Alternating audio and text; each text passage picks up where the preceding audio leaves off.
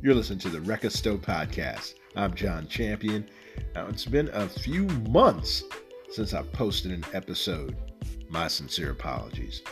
Life happens, but I'm back, and I'm glad you're with me.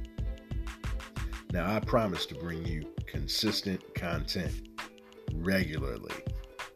Now, in addition to the show, which you can listen to on Google Podcasts, Anchor, Stitcher, and everywhere podcasts play, you can like and follow the Facebook page for daily content. Also, follow me on Twitter for more great stuff at Pod C1. Now, in this episode, I'll be talking about the carbon monoxide crisis in Durham's McDougald Terrace. Who's to blame? How can you protect yourself and your family? And also, how can you help the displaced? Back to the music. I interview a true, trusted, traveled, air quotes here, Prince fam.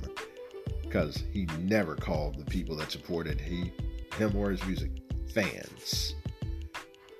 So this lady recently spent some time at Paisley Park where we discuss an awesome show, some charity giving, some recent controversy, and so much more.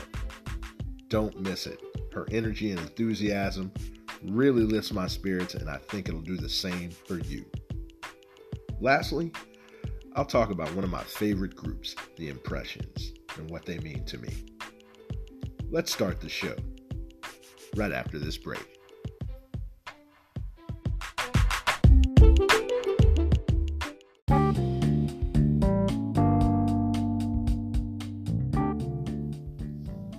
We're back on the Wreckastow podcast.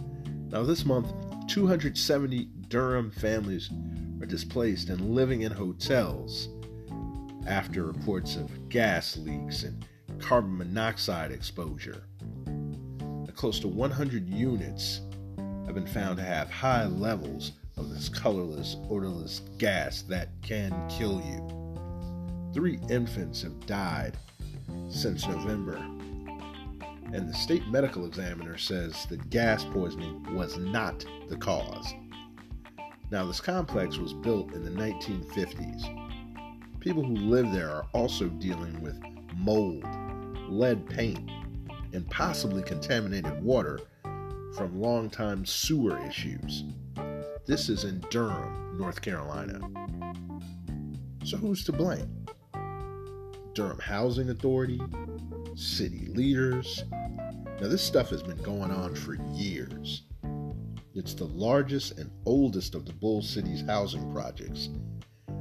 Investigators have determined that this gas is leaking from stoves and furnaces. My question why isn't this inspected regularly? Why do people have to get sick and endangered for it to become a priority? With all the growth and development in the city, and the rush to welcome new buildings and new businesses, why would the safety of people who need a little more help fall to the wayside? Now, here's my opinion. Just because people live in low income housing, they don't deserve to be treated like they're not significant or that, you know, that they're not important or that their lives don't matter. Now, here's what you need to know you need a carbon monoxide alarm. All right? Get one for your house or your apartment. Right? That's one of the best ways to protect yourself. How can you help these folks? Now, there's a legit GoFundMe page called the Good Neighbor Fund. Legitimate page. It's formed by Ashley Kennedy young lady, resident council member at McDougald Terrace. So that's a good place to start if you want to donate some funds. Also, you can join the DHA versus Everybody Facebook group for updates on the situation. Now, I've got links to both of those sites in the show description. Now, here's hoping that after the inspections, no expense will be spared by the city of Durham to make sure that McDougald Terrace not, is not just livable, but truly safe. Now, my awesome interview with a cool, funny, lively Prince fam is right after this break. You're listening to the Record Store Podcast.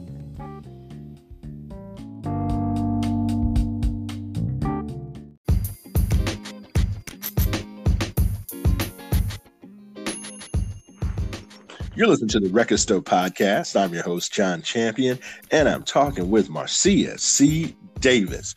Now, I met you, your cousin, and some awesome folks at a Shelby J concert last year in Durham. And she put on a great show.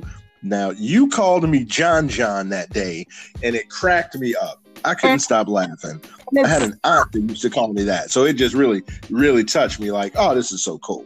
All right yeah, and it's stuck, John John. That's your name for me, you know, from me to you, it's John John. I don't know. I oh. have a habit of giving people I like nicknames, I guess. So you just that is that one.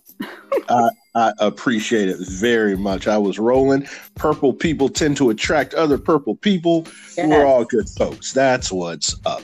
Now, I'm going to ask you a couple of questions. Tell me about your Prince journey. Oh, wow. Okay, that started as a freshman. Well, you know, I always knew about him, you know, prior to my 1984 freshman experience with Prince. But really getting hooked on Prince was in, okay, let's see here. Purple Rain came out and let me think, let me think. Let me get my now you asking me to go way back. You know, I'm I graduated high school in 84, so you know how old I am. not old at all. Not old at all. You're doing great. Doing great. Um, the movie came out July 27th of 84. And I remember uh-huh. leaving I, I, was living in Brooklyn. I grew up in Brooklyn. I'm Trinidadian by birth. But okay. in Brooklyn and I was I graduated high school and all that kind of good stuff. Tilden High School in '84 June, and I moved from Brooklyn to um, Jersey because I was living in Jersey, going to school, Jersey City State College back then. So when the movie came out, I was like, "Yeah, I got to go see that. I got to go see that." But you know, my life was going on. So when I got to college is when I, in June, well, yeah, in June, July. So I probably saw Purple Rain like a couple of days after it came out in July. But uh-huh. nobody uh-huh. wanted to go with me. I was like, "Are y'all serious? Nobody." no one wanted to go see Purple Rain with me. I was so upset. So I went by myself. And that's the first and only time I've ever gone by myself to the movies. Right such a great time by myself. I met friends and the other purple people, you know, in the movie theater, and we were just all about Prince. And that's where my love affair really started with Prince was there. I knew his older records and stuff like that before Purple Rain, but going and enjoying him by myself, you know, no one's really interrupting you. You don't have to talk to anyone. I'm sitting right there, me, myself, and I. It was a good experience. And I've that been so ever cool. since. Mm-hmm. That's awesome. So, can you tell me why do you love his music so much?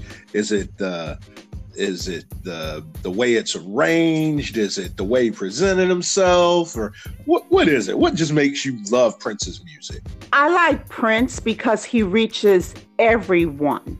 No one could. He never stopped at one type of music or one genre of music. He covered the whole spectrum when it came to music, you know, and it's a beautiful thing where with all the craziness that's going on in the world you go to a purple party or meet up with some purple fam we are actually purple in our soul. You know what i mean? It's it's not black it's not white it's not this it's not that. It's about being purple. And that's a beautiful thing. When you can stand on stage or write a piece of music or or play a song that touches the masses like that that's a beautiful thing. You, you you have to fall in love with something like that that brings people together. I've never been to any kind of purple function where there was a disarray or or or, or negativity. You know what I mean? I so, know what you mean. Yeah, that's beautiful. And that's, I mean, I have some favorite songs. Everyone does. It, it's too many to really name, but right. the essence of Prince is what attracts me to his music. I know what you mean. Now, how many times did you get to see him perform live? Now, you want to hear something funny? I've uh-huh. never seen him perform live. Never. Really? Okay. Okay. Nothing I, wrong with that. I kept putting it off. Okay.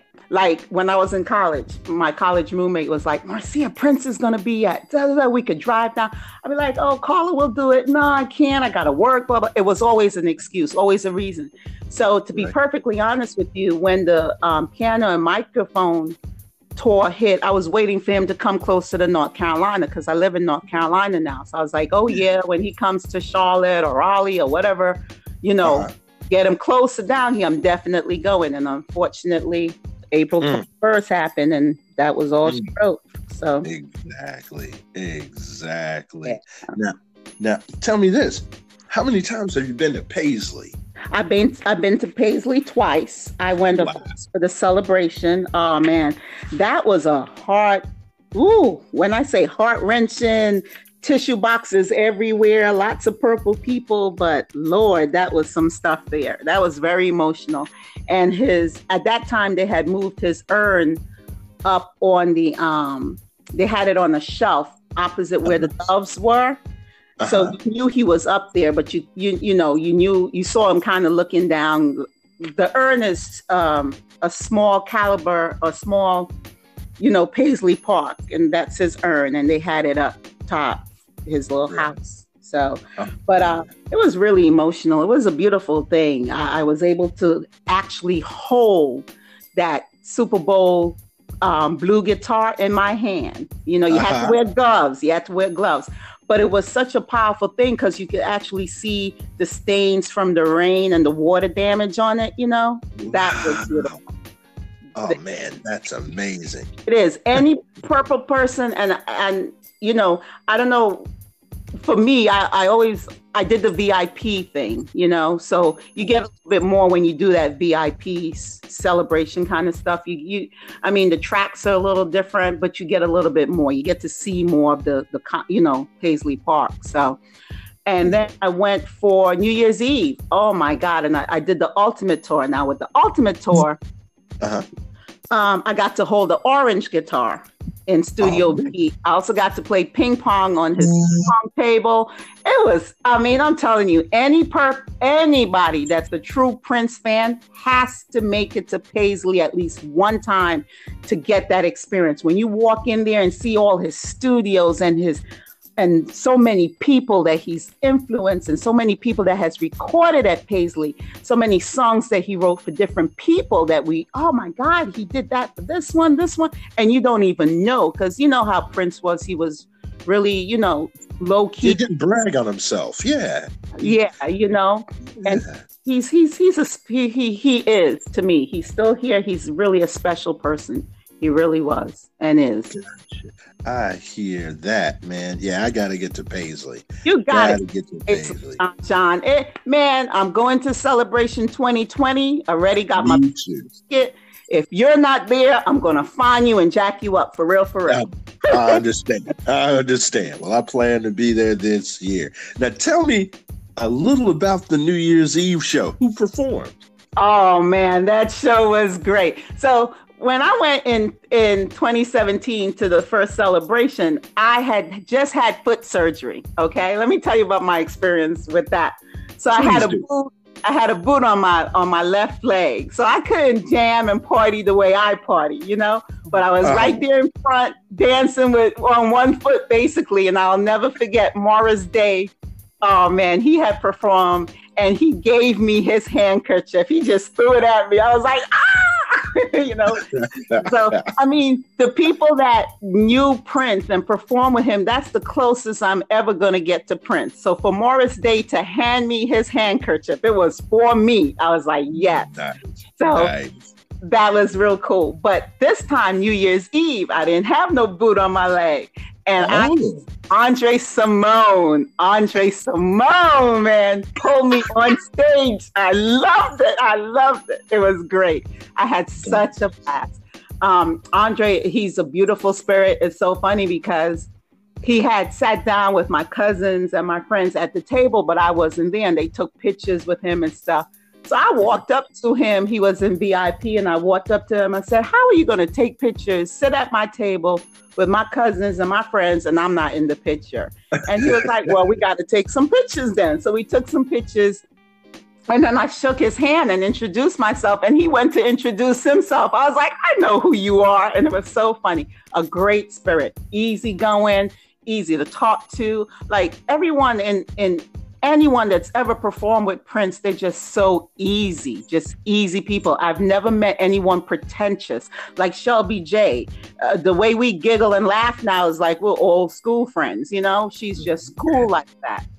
I mean, just awesome. nice people. Even Kip Blackshire, you know, nice, just a nice dude. And like I said, I was on stage just rocking out. I won the little dance contest that they had going on. You know, I had to do oh. it I had to do it for the old folks. I'm 53. I think I'm still in my 20s, so it's all oh, good. Man. I've seen you throwing down, and I've seen the picture, and so yeah, you you are still young, no doubt, no doubt. Thank you.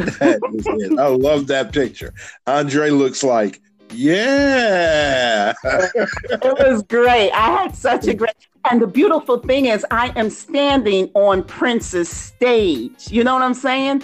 Yeah. That is such a beautiful experience. I am dancing and performing where Prince danced and performed. That's that's so cool.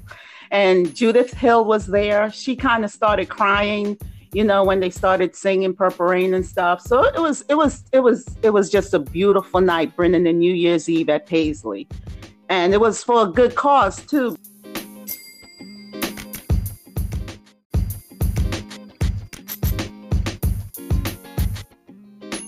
The tickets was 2020, $20 and 20 you bought uh, coat or something for you know to donate to the community. So i bought this hat and glove set. Um, my cousin did the same. Scarves and all that kind of good stuff and food canned goods non-perishables. They collected a whole lot of great stuff. And pat anderson she's the director of sabathani and she's she's another beautiful person. Now, the building that Sabathani's in, I think this is one of the reasons it touched Prince so much, and he took it on as you know he supported that community center is because they took over the old his old junior high school. Bryant wow. High School, yeah, they moved Sabathani into that high school in 1979. And okay. Prince, you know, that's where Prince was, you know, doing his little basketball thing and all that in junior high school. So he was a big supporter of Sabathani. And like I said, Pat Anderson, beautiful spirit, beautiful woman. And she invited us next time we come down to Paisley to come and do a tour of Sabathani and all that kind of good stuff. So, yeah. Oh, so cool. Oh, really cool. I've met some great, great people.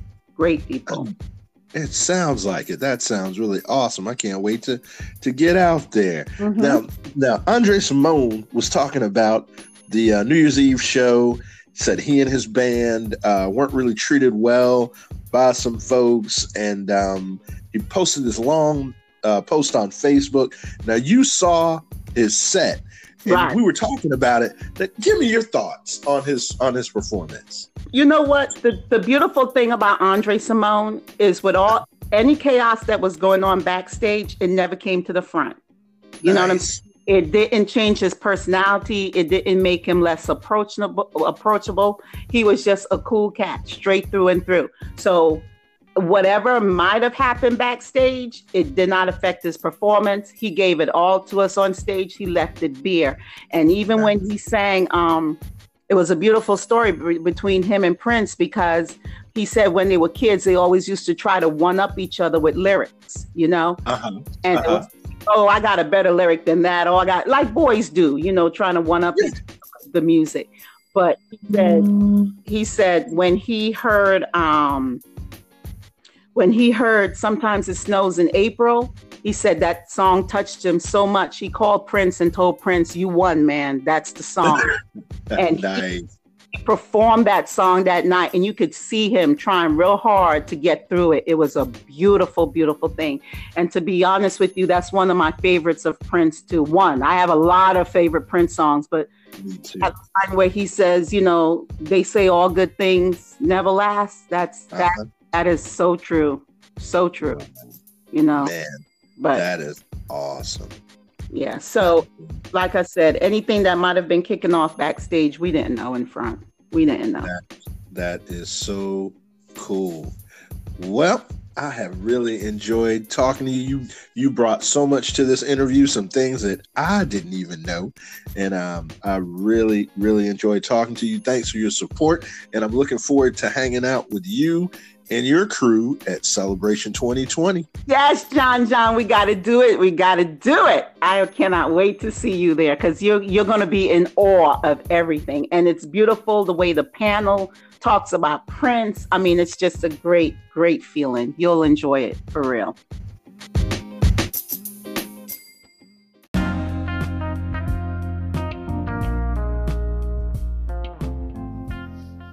There's much more ahead on podcast after this break.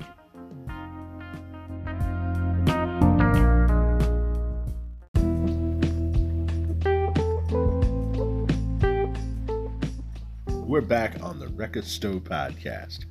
Now, they recorded more than 20 albums, and I've been listening to the impressions a lot lately. Maybe it's because of the rising tension in the Middle East and possibility of war or the rising racial tensions in our country, let me tell you a little bit about the Impressions.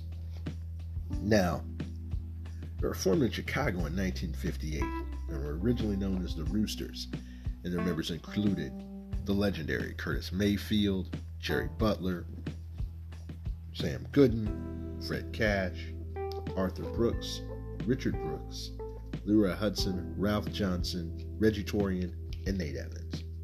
Now, Curtis Mayfield and Jerry Butler initially met in the choir of the Traveling Soul Spiritualist Church. Now, by 1958, the Rooster signed a record deal with Vee-Jay Records and adopted a new group name.